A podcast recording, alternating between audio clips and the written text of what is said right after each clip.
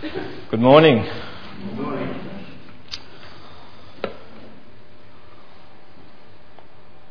I do this now, so I've got to remember to take this out. Too many years relying on Steve.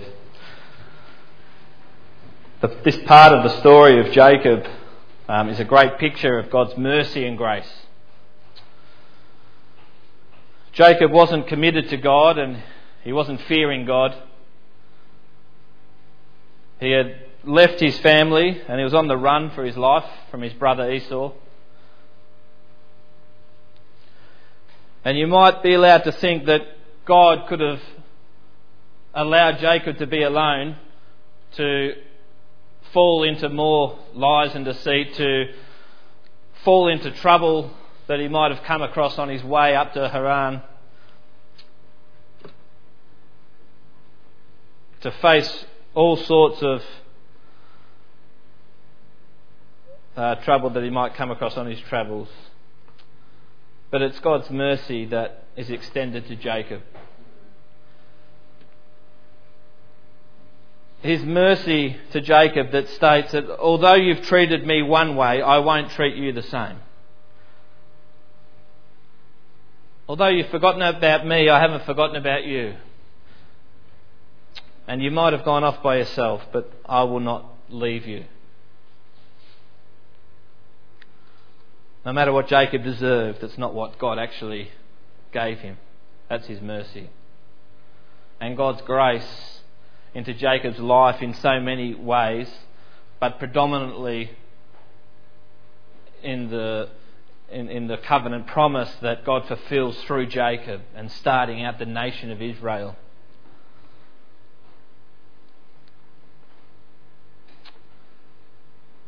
And this morning, if you're sitting here as a child of God, as someone who has placed their faith in God, then you are a recipient of the mercy of God that you no longer face the penalty for your sin, which is death. And God's grace to you is extended through Jesus Christ, the free gift, by believing in Him.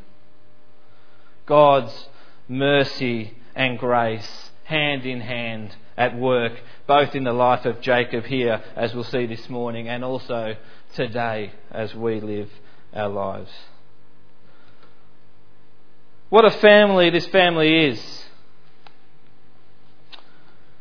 Esau, the faithless, the sinful, the sexually immoral, sells his birthright to his immature, sort of self centered, deceiving younger brother just younger, but as we heard last week. These were the sons of Isaac. Isaac, who wanted to pass on the covenant blessing that was chosen for Jacob, but he passed on to his favourite son, Esau. And their mother, Rebekah, who used Jacob to deceive her husband, Isaac, on a couple of times, but in order to get the blessing to Jacob. Just when you thought the Simpsons were the most dysfunctional family going around. And now we read that Esau wants to kill Jacob, and Rebekah continues to use Jacob to, to deceive Isaac in order to get Jacob away from the family up to her brother's place. And it would seem that Isaac is dealing with the fact that no matter how hard he tried to pass on the blessing to who he thought was best, his firstborn son Esau, his favourite, that it wasn't God's plan. That God has intended this for Jacob, and that's the way it's come about. And so Jacob deceived by his deceived his brother, deceived his father, and is out on his own, running for his life. Although we are looking at events from thousands of years ago, we can learn from the lives of the people that have gone before us. We know that. But we also live with the promise that the merciful and gracious, loving, forgiving God of Abraham, Isaac, and Jacob, these patriarchs of faith, it hasn't changed in these thousands of years and is the same merciful, gracious, loving, forgiving God whom we worship today. And not just today, but as we go out and live our lives in this community. So, this murderous plot from verse 41 of chapter 27 comes from Esau. He said to himself, The days of mourning for my father are near. Then I will kill my brother Jacob. The anger in Esau's heart is so overwhelming, he's ready to murder his brother. And it got me thinking during the week how do we manage our anger? Here he is, being deceived. He's been tricked by his brother. He seems to have lost everything, Jacob. The, the, the, pr- the pride of being the firstborn and the entitlements that that had seems to have gone. He didn't seem to manage his anger very well. But it got me thinking what is different and we are to be different out in the world. What is different then about the way that we manage and deal with our anger compared to those in our workplace and our community, um, our school, perhaps even our home? What is actually standing out to those around us that says, did you just see see the way that he actually manages those situations or she deals with anger in those circumstances? Um, Rachel and I watch a show called Revenge. Um, some of you might might watch it, maybe not. Uh, it, it's all about this lady who has taken, who's taking revenge, episode by episode, goes on for so long, uh, taking revenge upon a whole wide range of people who have uh, who have taken part of murdering her father. And it is uh, quite extraordinary the links that she goes to, uh, the lies that she tells, and the people that she hurts. Obviously, as the deceit and the lies go deeper and deeper and deeper and bigger, uh, the, the people that she doesn't want to hurt, she hurts, and she's now at a point um, I hope I'm not ruining it for you, Graham, but she's at a point now because we've watched a few more episodes than what. uh, that's sad. Yeah. So she's at this point now where all the lies are coming out and, and the truth is coming out about actually who she is, and people are discovering who she is. And it's got really messy, and all her relationships are messed up. But that's what uncontrolled anger gets to, doesn't it? It gets messy and it ruins relationships. It ruins relationships at home, in the church. And Jesus put it plainly in Matthew 5:22 that you've heard it said, "Do not murder." But I tell you, whoever is angry with his brother is subject to judgment.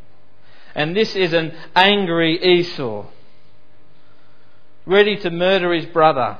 And re- when Rebecca learns of it, she comes to Jacob in verse 42 Your brother Esau is consoling himself with the thought of killing you. Now then, my son, do what I say. Flee at once to my brother Laban in Haran. Stay with him for a while until your brother's fury subsides. When your brother is no longer angry with you and forgets what you did to him, I'll send word for you to come back from there. Why should I lose both of you in one day? From, from what we read, it's in fact the last time Rebecca will see her son Jacob.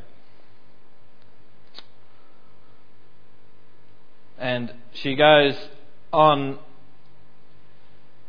to Isaac and doesn't put it the same way that she just spoke to Jacob about it. She turns, twists the truth, and why we need to get Jacob up to my brother's place because there's no suitable women around here, which also is the truth of the time. So as Esau, we read, marries a cousin from his father's side, uh, from his, sorry, from um, his uncle's side, Ishmael, possibly to try to get back in favour with Rebecca and Isaac, uh, because he had already married the Canaanite women. Uh, maybe he thought Jacob's going up there to marry someone from the family, someone good that they're pleased with. I'll do this, and maybe they'll be happy with me. Right? He's really looking for some sort of fulfillment. While he does that, Jacob has, had left and he was on his way up north. And on that journey, as we just read, God appears to Jacob and announces the covenant promise that Jacob had heard previously from his father. But this time it wasn't coming from Isaac, it was coming from God Himself.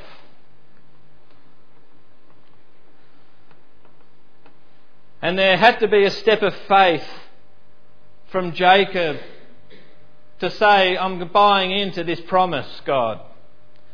It wasn't just going to happen because he was a grandson of Abraham, because he was a son of Isaac. And that's why God intervened in the life of Jacob here. There's no children or grandchildren in the kingdom of heaven. At some stage, you must believe for yourself in what Jesus Christ has done on the cross. Believe for yourself in what God has planned for your life and how God wants you to live. And Jacob's response is a real turning point in his life. In verse 16, it says, When Jacob awoke from his sleep, he thought, Surely the Lord is in this place, and I was not aware of it. God was no longer just spoken about in Jacob's life. God was not no longer just something spoken about at the dinner table or thought about. It was time now that Jacob to make a commitment to God. That he would be real in the mind and in the heart of who Jacob was and the life that Jacob led. It was time that Jacob took God seriously and feared the Lord. Did it mean that Jacob was perfect from that time on and his life was just amazing and there was nothing else to go wrong? Well, of course not. We'll see that this morning. But it's definitely a point in Jacob's life where God mercifully and graciously intervened and Jacob responded by faith. Has there been a moment in your life where God has intervened?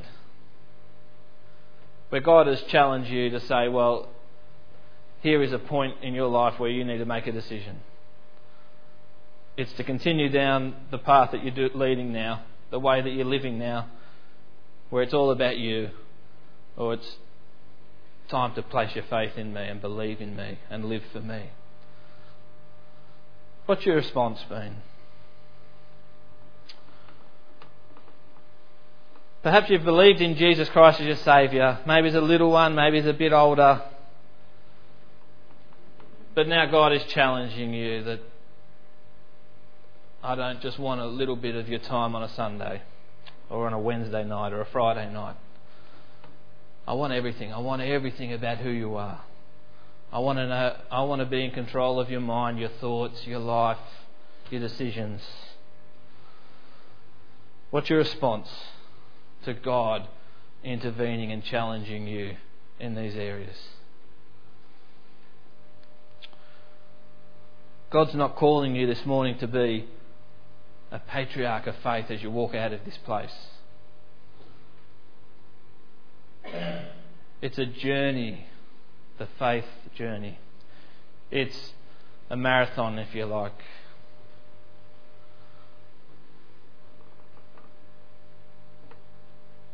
And Jesus describes in Matthew about the mustard seed. And if your faith is like that of a mustard seed, it's enough to move mountains. Not because your faith is huge or big or amazing, but because God is powerful and big and amazing.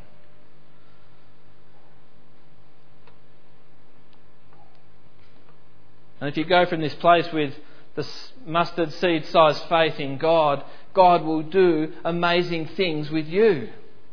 God will use you for His glory and purpose and His plan. And as that happens, then you go on that faith journey and you grow and you mature and that faith grows and becomes stronger and you trust God more and more as circumstances in life creep in. I know it because it's true of my life.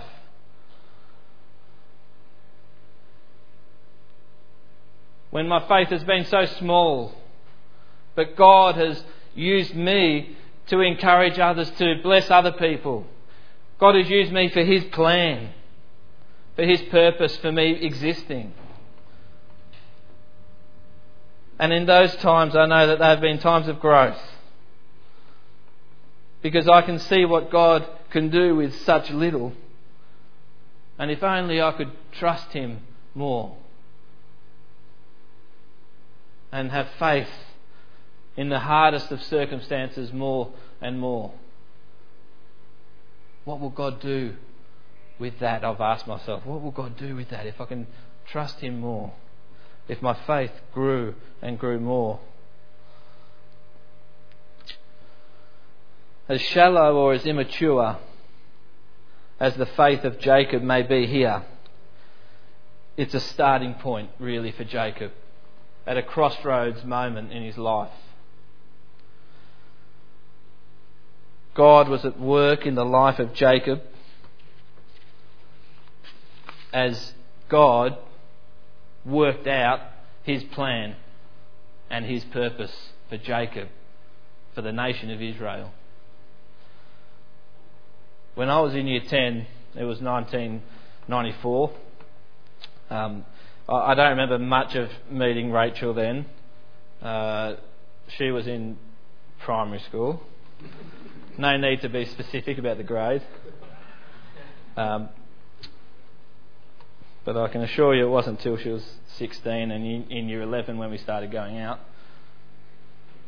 But we, we, I think I might have shared this before. We, um, you know, we we sort of met and sort of started going out after a, a winter sleep out night at Robert Mary's place, um, uh, 2002, I think. And I remember the next day, a sort of quite awkward sort of conversation on the phone. And it was, oh, hi, how you going? Good. Um, so I think Rachel said, what do you do now? And I said, oh, do you want to go out? So, okay, all right, talk to you later, bye. yeah, it's embarrassing. Uh, I'm sure if we went around the room, you know, we'd have some fantastic stories to tell of where we met, you know, and how we sort of started dating and proposal stories. Um, I can't imagine one more amazing than Andrew and Naomi's at the Carols by Candlelight uh, rehearsal last year that actually got airtime. and I was disappointed that you weren't there the next, the next night. But I'm not sure if we'd have any stories about people meeting at a well, where Jacob first meets Rachel. And I'll just read in verse 10. When Jacob saw Rachel, daughter of Laban, his mother's brother, and Laban's sheep. He went over and rolled the stone away from the mouth of the well and watered his uncle's sheep. Then Jacob kissed Rachel and began to weep aloud. He just sort of sees Rachel. I'm just saying it from the way I read it. He sees her, he likes what he sees, and he just goes straight to her and feeds, uh, waters the sheep and kisses her. There was no sort of small talk. I mean, usually usually we like to sort of, hey, come to this well often, or we nice sheep. it was just straight into it. He liked Rachel. She was beautiful. He liked her. And he kissed her. And from that time on, Jacob had his heart set on marrying Rachel. Now, Rachel had an older sister. And while Rachel um, means lamb or ewe lamb, I think that's young lamb, uh, unfortunately, Leah can mean a wild cow. I'm starting to see why he likes Rachel. I'm glad you don't have a older sister, Rachel. Leah. that would be interesting.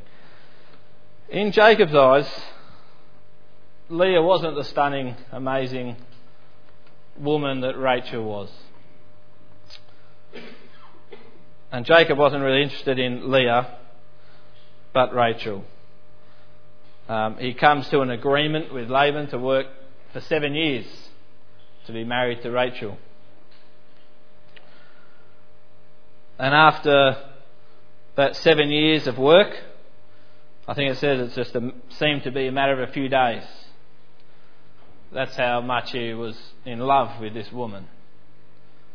Just flew past.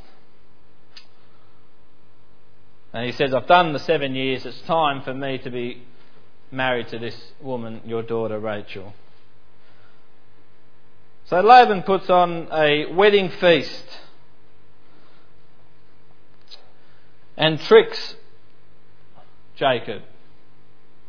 At the time for them to sleep together, he sends his oldest, his oldest daughter Leah into this tent. And at the time, the uh, custom of the of the time was that it would be a it would have been a very darkened tent, and the the bride would have been heavily veiled until it was time to uh, for the bride to sleep with the groom.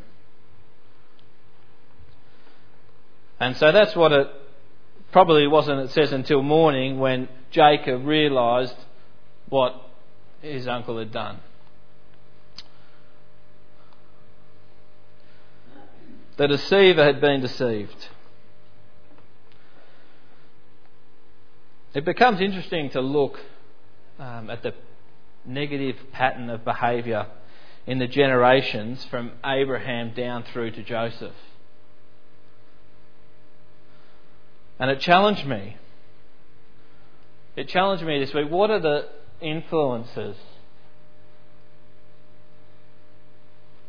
What's the legacy, the things that stand out that I'd love for my kids to take on, to make true of their life that they see in me? We looked earlier at the life of Abraham and the way he lied to the Egyptians and to Pharaoh about his wife Sarah. And he said, It's my sister because he feared for his life. And then second, he did a second time with King Abimelech. So this is my sister because he feared for his life. And then his son Isaac with the same king Abimelech said, This is my sister Rebecca because he feared for his life. When Sarah thought she'd never have kids, she gave her servant Hagar to Abraham. When Rachel saw she wasn't having kids, she gave her servant to sleep with Jacob, just as her sister Leah did at the time when she felt she wouldn't have any more children. Isaac favoured Esau, Rebekah favoured Jacob. Esau wanted to murder Jacob. Jacob favoured Joseph, which angered his brothers. And they sold Joseph into slavery, telling Jacob that he had died. Rebecca was a manipulator and a deceiver, as was her favourite son Jacob.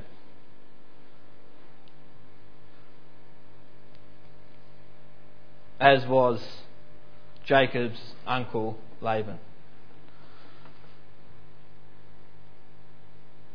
So after seven years of work for Rachel, he had, for want of a better term, the unwanted Leah.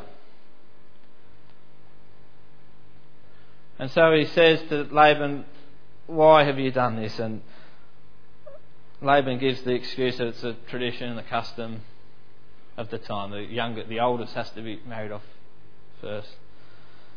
And so he settles for another arrangement. Even though he marries her after one week, he marries Rachel after he settles for another arrangement, another seven years' work. He really must have loved Rachel. Then Jacob started his family. First with Leah, her servant Zilpah, Rachel, and her servant Bilhah. There was fighting, pride, there was jealousy, there was a man sleeping with four women. It's all you need for a prime time 8:30 on a Wednesday night. It'd be a hit miniseries. But behind all that is a merciful, gracious God.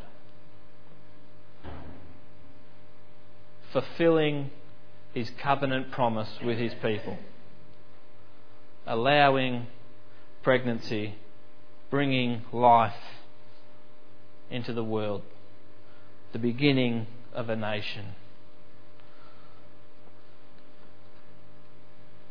God is in it.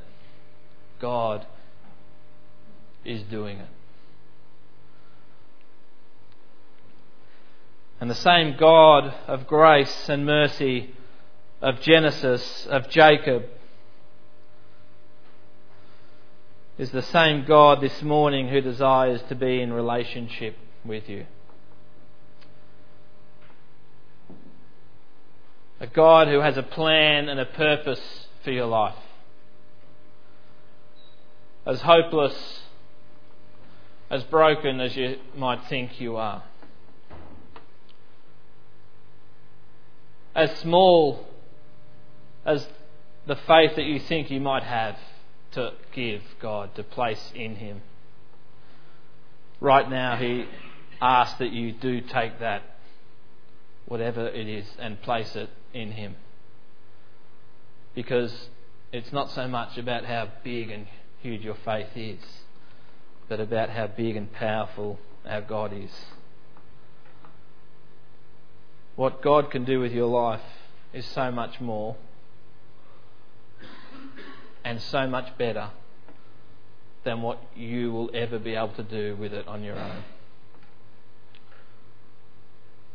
What God can do with your life is so much more and so much better than what you will ever be able to achieve or do with your life on your own. Let's pray.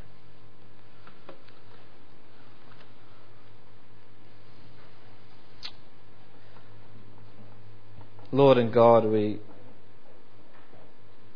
are reminded in your word this morning of your mercy and your grace. And this morning, we sit here because you have been merciful to us. We no longer face the consequences, the penalty for our sin, which is death. And you've been gracious to us by sending your Son, Jesus Christ, to pay that price. And so this morning, would our response be one of faith and trust in you? To give you everything.